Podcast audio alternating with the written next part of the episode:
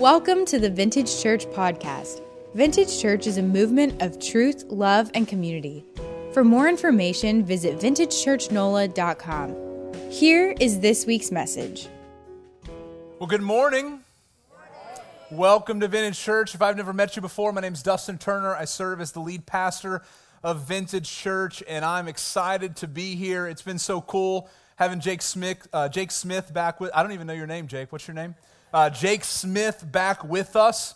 Uh, we have Greg Wilton here and with uh, Long Hollow. It's, it's so cool as we wrap up this series talking a lot about the church and vintage church to see people that God has brought along the way to be a important part of the life of vintage church. And so I think about Jake, I think about uh, you know, the early days, the first iteration of the Art Center. And then, uh, how many of you were a part of Vintage when we were gathering at Carrollton United Methodist Church?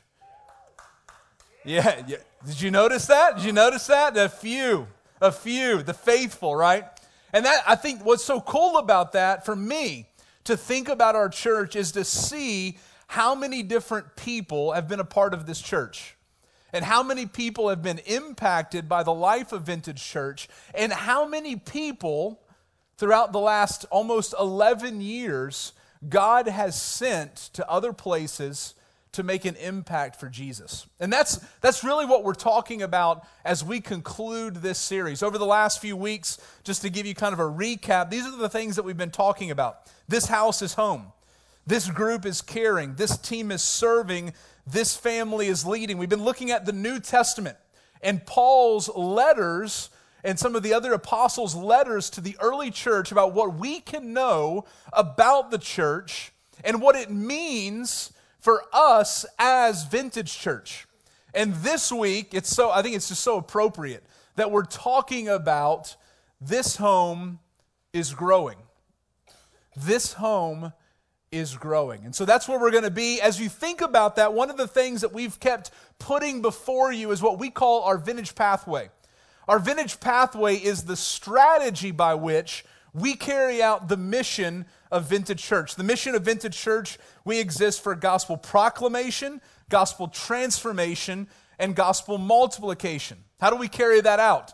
Through the pathway, right? Every week we gather here to worship Jesus. For many people, the gathering, Sunday morning, is the front door of vintage church. It's the way you come into the church, right? Hence, the front door, right? Right?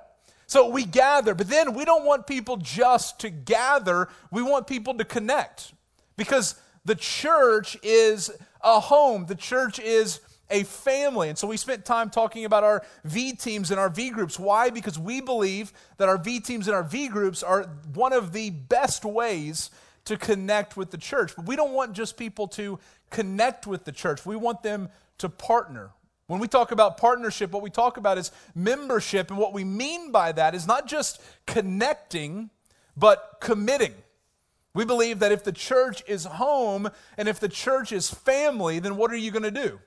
You're going to commit to that home and to that family. For many of us in this room, we're going to then lead. God is going to call us to lead in His local church, whether it's in this church, another church, whether it's in your home, whether it's in your workplace, you're going to lead. And then each and every week, every single one of us, when we walk out these doors, we're sent by God.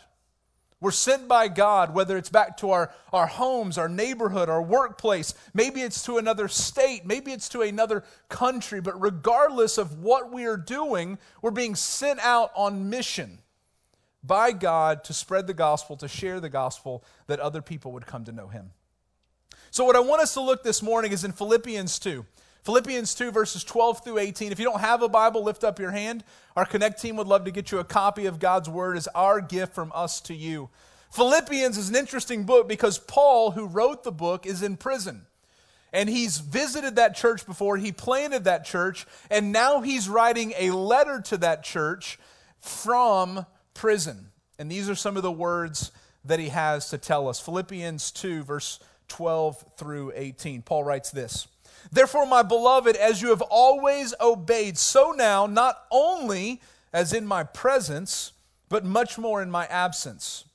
Remember, he's in prison. This is what he wants them to do work out your own salvation with fear and trembling.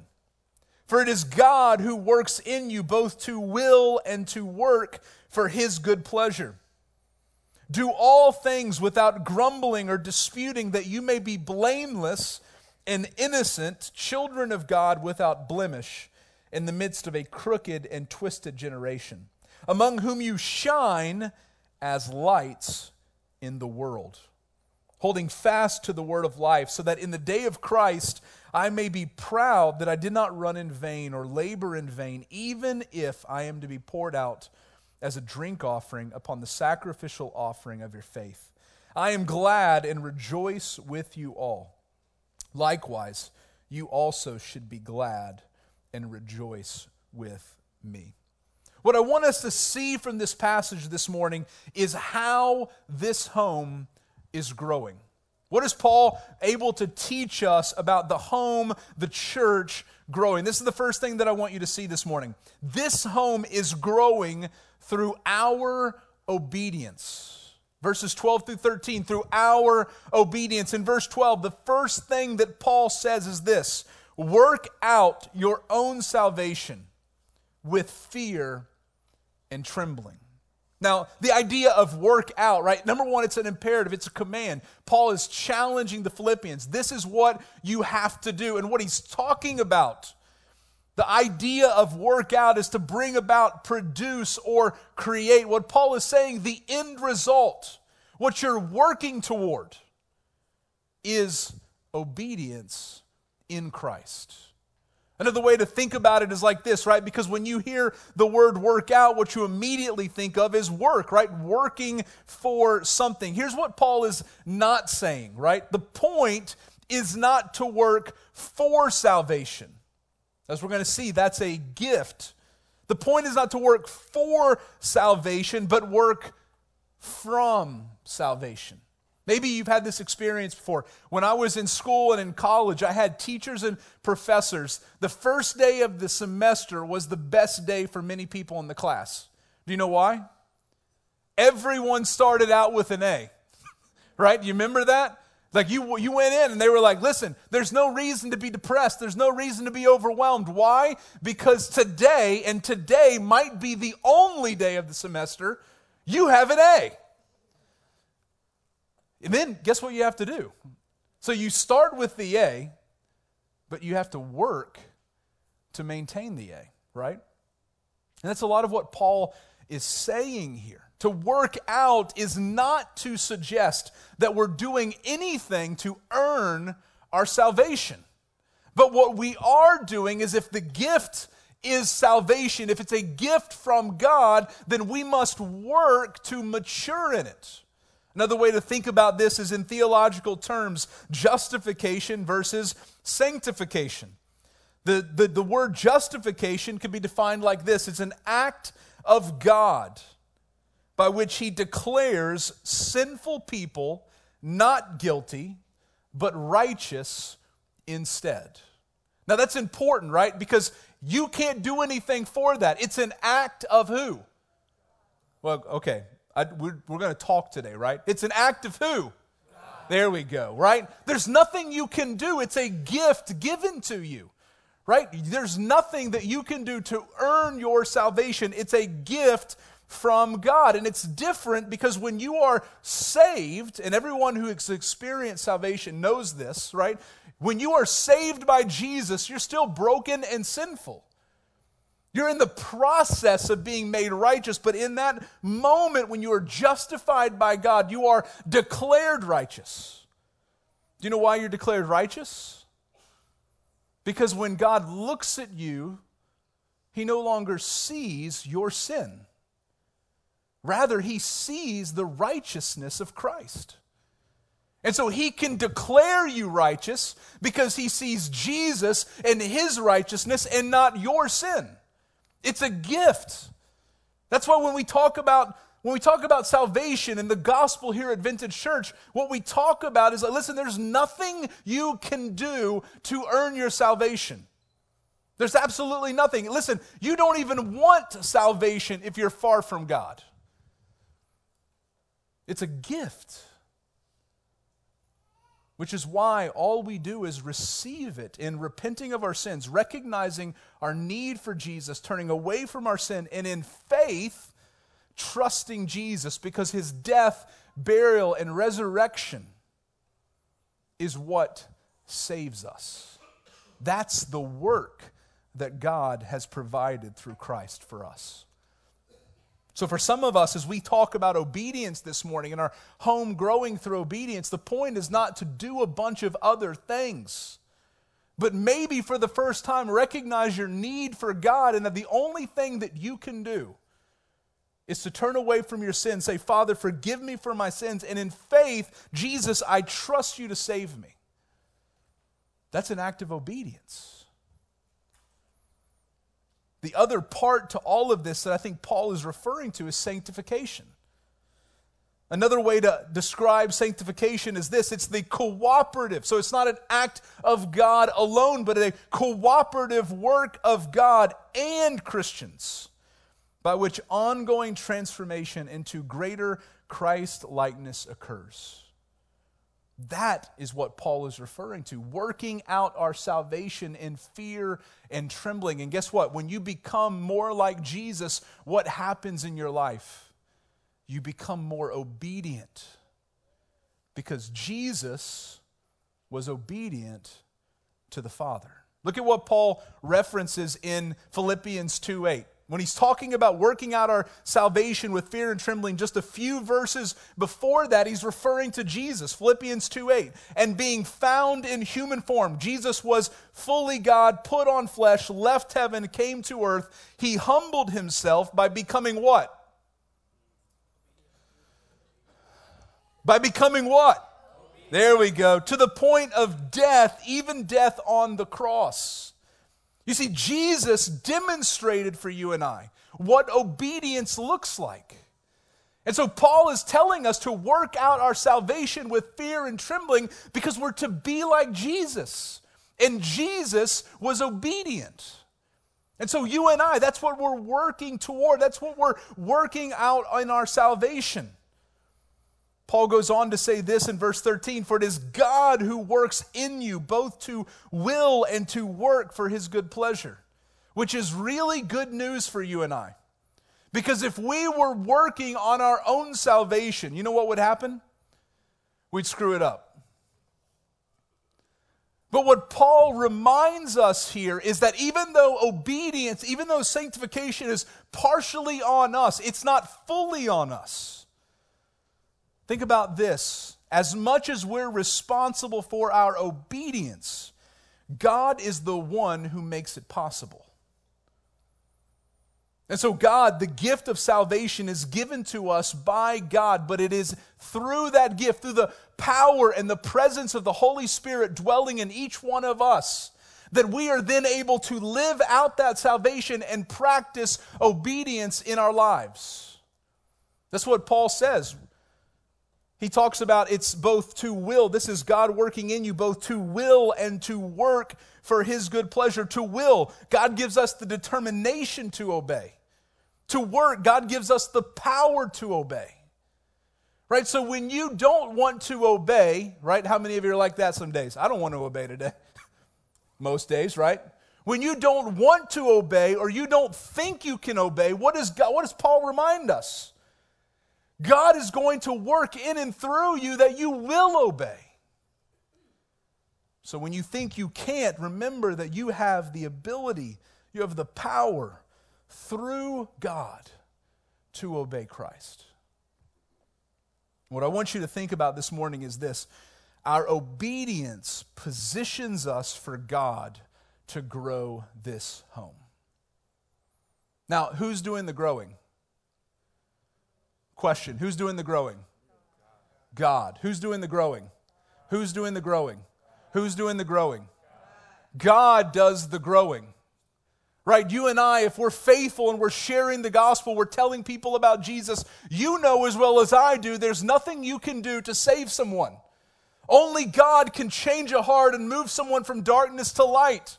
But we are responsible for sharing that good news. And so God is the one who grows his family but it's through our obedience in looking more like Jesus and acting more like Jesus that God uses us, that his family, that his home would grow. Right? If we're not sharing the gospel, how are people hearing about it? If we're not looking like Jesus, do you think people are going to be attracted to Christianity in the church? And so when we're obedient, when we're looking like Jesus and acting like Jesus, that is the means by which God uses and works to grow this home. The second thing that I want you to see this morning is that God grows our home not only through our obedience, but number two, through our unity. Look at verse 14. Paul says this do all things without grumbling or disputing. Now, I don't want to go in. I spent a lot of time last week talking about unity, being unified around truth and love, but I think there's a reason Paul brings this up here in this passage. The whole idea of doing things without grumbling or disputing would have caused the Philippians to think back to the Israelites. Remember what the Israelites did, right? God, they were in captivity for 400 years in Egypt as slaves, and then God delivered them out opened the Red Sea that they could walk through, was going to bring them into the promised land. And what do they do when God does all of that? That's it, God? Couldn't you have done a little bit more? Look at what Numbers 14 says. Verses 1 through 2 Then all of the congregation raised a loud cry, and the people wept that night. And all the people of Israel grumbled against Moses and Aaron. The whole congregation said to them, would that we have died in the land of Egypt, or would that we have died in this wilderness?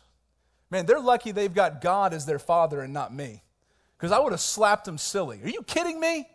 After everything that I did for you, you want to die now? You want to die in this wilderness?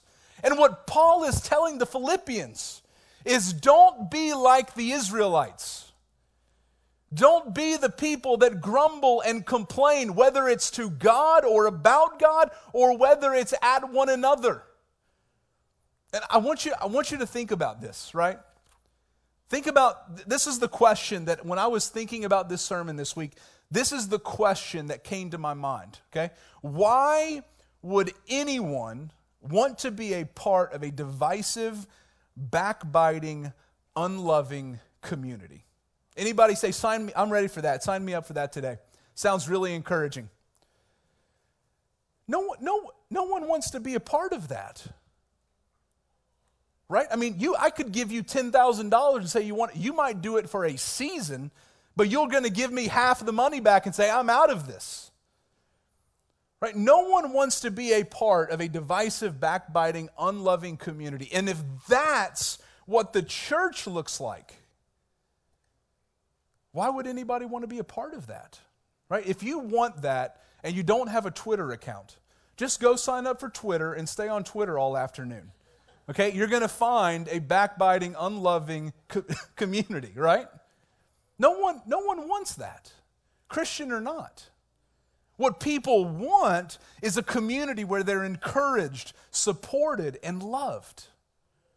And listen, that, that's, the, that's the premise behind the church. That we have been loved and encouraged by Jesus, and that we would then go and do that for one another. And that, listen, it doesn't matter, Christian or not, that's what's attractive to people. People want to be a part of a community where they're loved and encouraged. That doesn't mean not challenged, but they still want to be loved and encouraged. And for us as the church, we should be asking ourselves does our community look like divisive, backbiting, and unloving, or does it look like encouraging, supportive, and loving? Because that is what is going to attract people into the body of Christ. So they say, not only do I want to be like Jesus, but I want to be a part of that community. Our unity positions us for God to grow this home.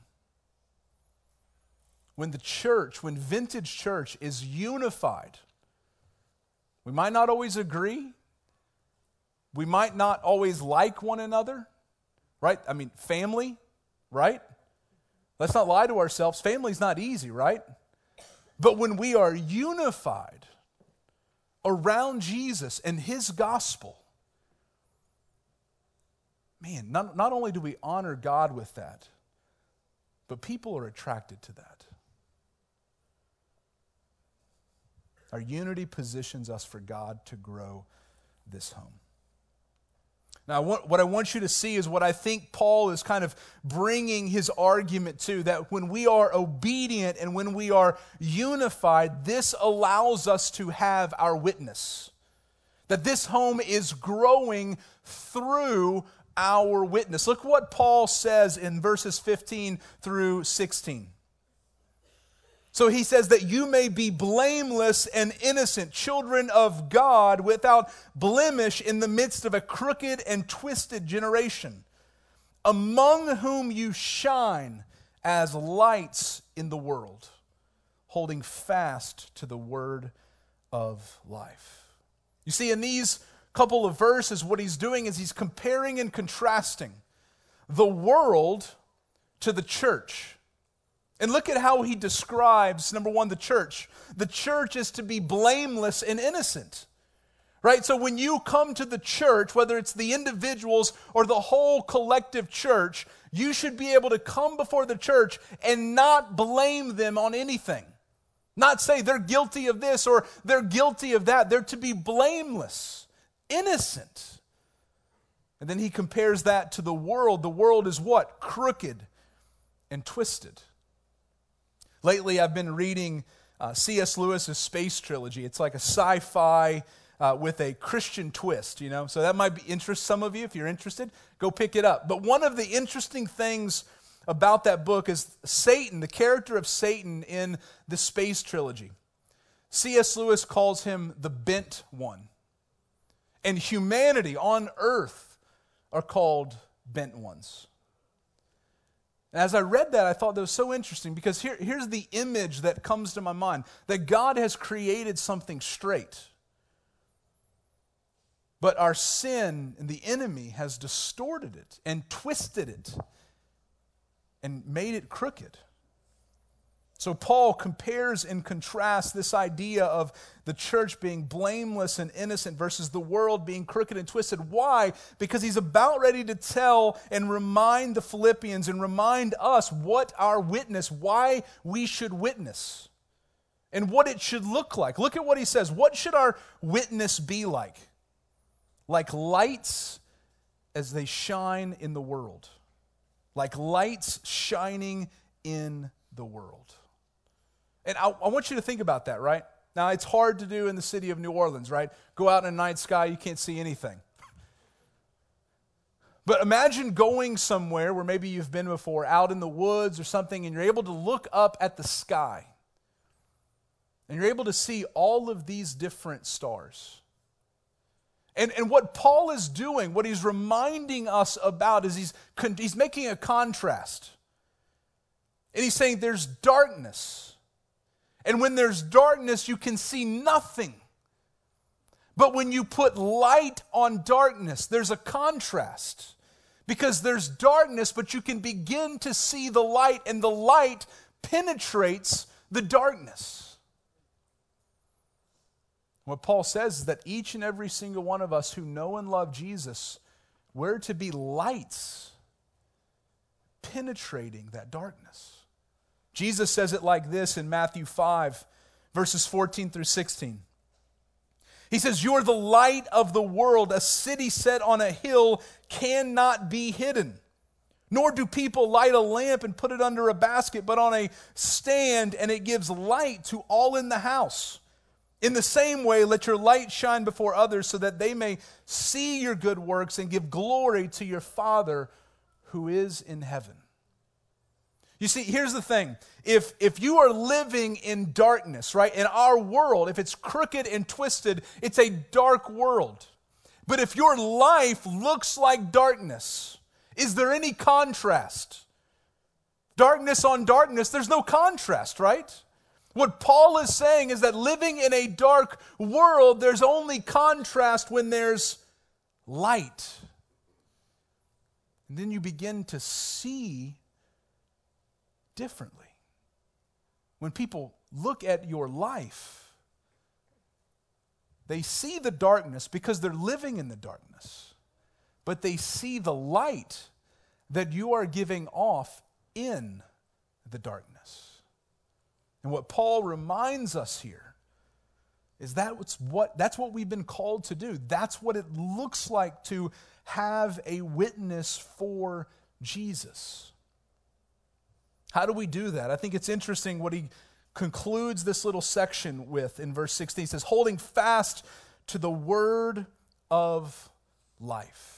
So we are to be lights that shine in the world. We do that by holding fast to the word of life, the word of life being the gospel of Jesus Christ.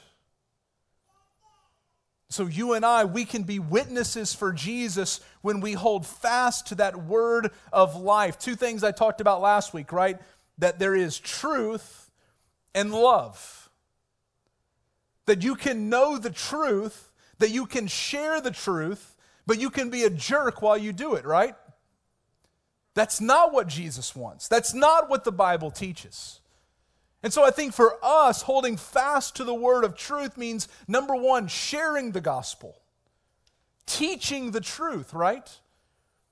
This year at Vintage, we've spent a lot of time talking about the three circles because we just think it's a, it's a great, simple tool for every single one of us to understand the gospel and to share the gospel starting with God's design. Genesis 1 and 2. God created everything, it was perfect. Humanity was living in harmony with God, everything was exactly as God created it to be. Genesis 3 sin enters the world. Adam and Eve, our first parents, disobey God.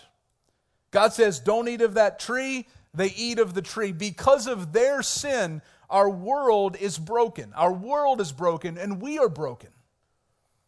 And we, listen, it doesn't matter what you believe about God. I've never met anybody that said, Our world is perfectly fine. Have you ever met anybody like that? Everybody is going to tell you something is wrong, something is broken. So our world is broken. The squiggly arrows are the ways by which we try to fix our brokenness. Whether it's a relationship, a career, more money, more fun, whatever it might be. But we all know that none of those things really fix the brokenness. the Bible says that the answer to the brokenness is the gospel the life, death, burial, and resurrection of Jesus. That's God's answer for our brokenness. And that when we repent and believe in Jesus, we recover and pursue God's design. That if we would repent of our sins and in faith trust Jesus, trust the gospel, what happens is we recover, we come back to what God had originally planned, and we begin, begin to pursue God's original design. That is what changes the world. This is the message that we share the truth that we share. But we also not only share the gospel, we show the gospel. Truth in love. I cannot say this enough. If you don't share the gospel and love people while you're doing it, no one wants to listen to you. Plain and simple. I was having a lunch meeting this week with a guy in our church, and we were talking about gospel conversations. And he was talking, man, I had this gospel conversation. It was great, but then I, I did something, and I was a jerk, and they saw it. And they knew because they knew there was a Christian. And I said, listen, the most important thing that you can do, because I've done this before, where I've shared the gospel, I've been a Christian, and then I do something that's unchristian like. Most important thing you can do is to apologize. Because what people want, they know you're not perfect. But what people want is someone who's real and authentic. And if you're genuinely following Jesus, your apology is repentance. And you're showing them that while you're not perfect, you recognize where you went wrong. And you're apologizing to them. If we're going to use our witness for God to grow his church, we must share the gospel and show the gospel. Our witness positions us for God to grow this home. Our witness positions us for God to grow this home. Who grows the home? God. And here's the incredible thing, right? God could have chosen many different means for people to hear the gospel of Jesus Christ. But do you know who he chose? He chose us. And what that means is if people are not sharing the gospel, if people are not showing the gospel, then no one hears the gospel. And I don't know about you, I think about it like this. If I know somebody is sick, I see something in their life, and I know that they're sick, and I say nothing to them, man, I'm not loving them. And listen, I can share, like, hey, I think there's something wrong with you. I think you're sick. I've done my part. I've told them what I see that I think they're sick. It's not up to me whether or not they accept that or reject that. I've done everything that I can do that they would know that they need And for us, Vintage Church, listen, God is going to grow his church as we share the gospel with people. People are going to reject the gospel. It's not your responsibility to save people. But because you share, people are also going to accept the gospel. And this home is going to grow because God is growing his home.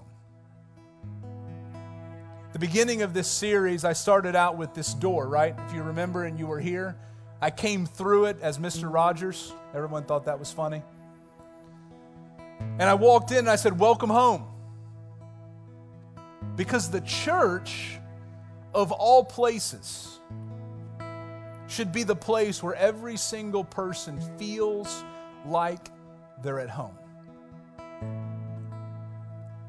But here's the, here's the thing that I want you to think about this morning.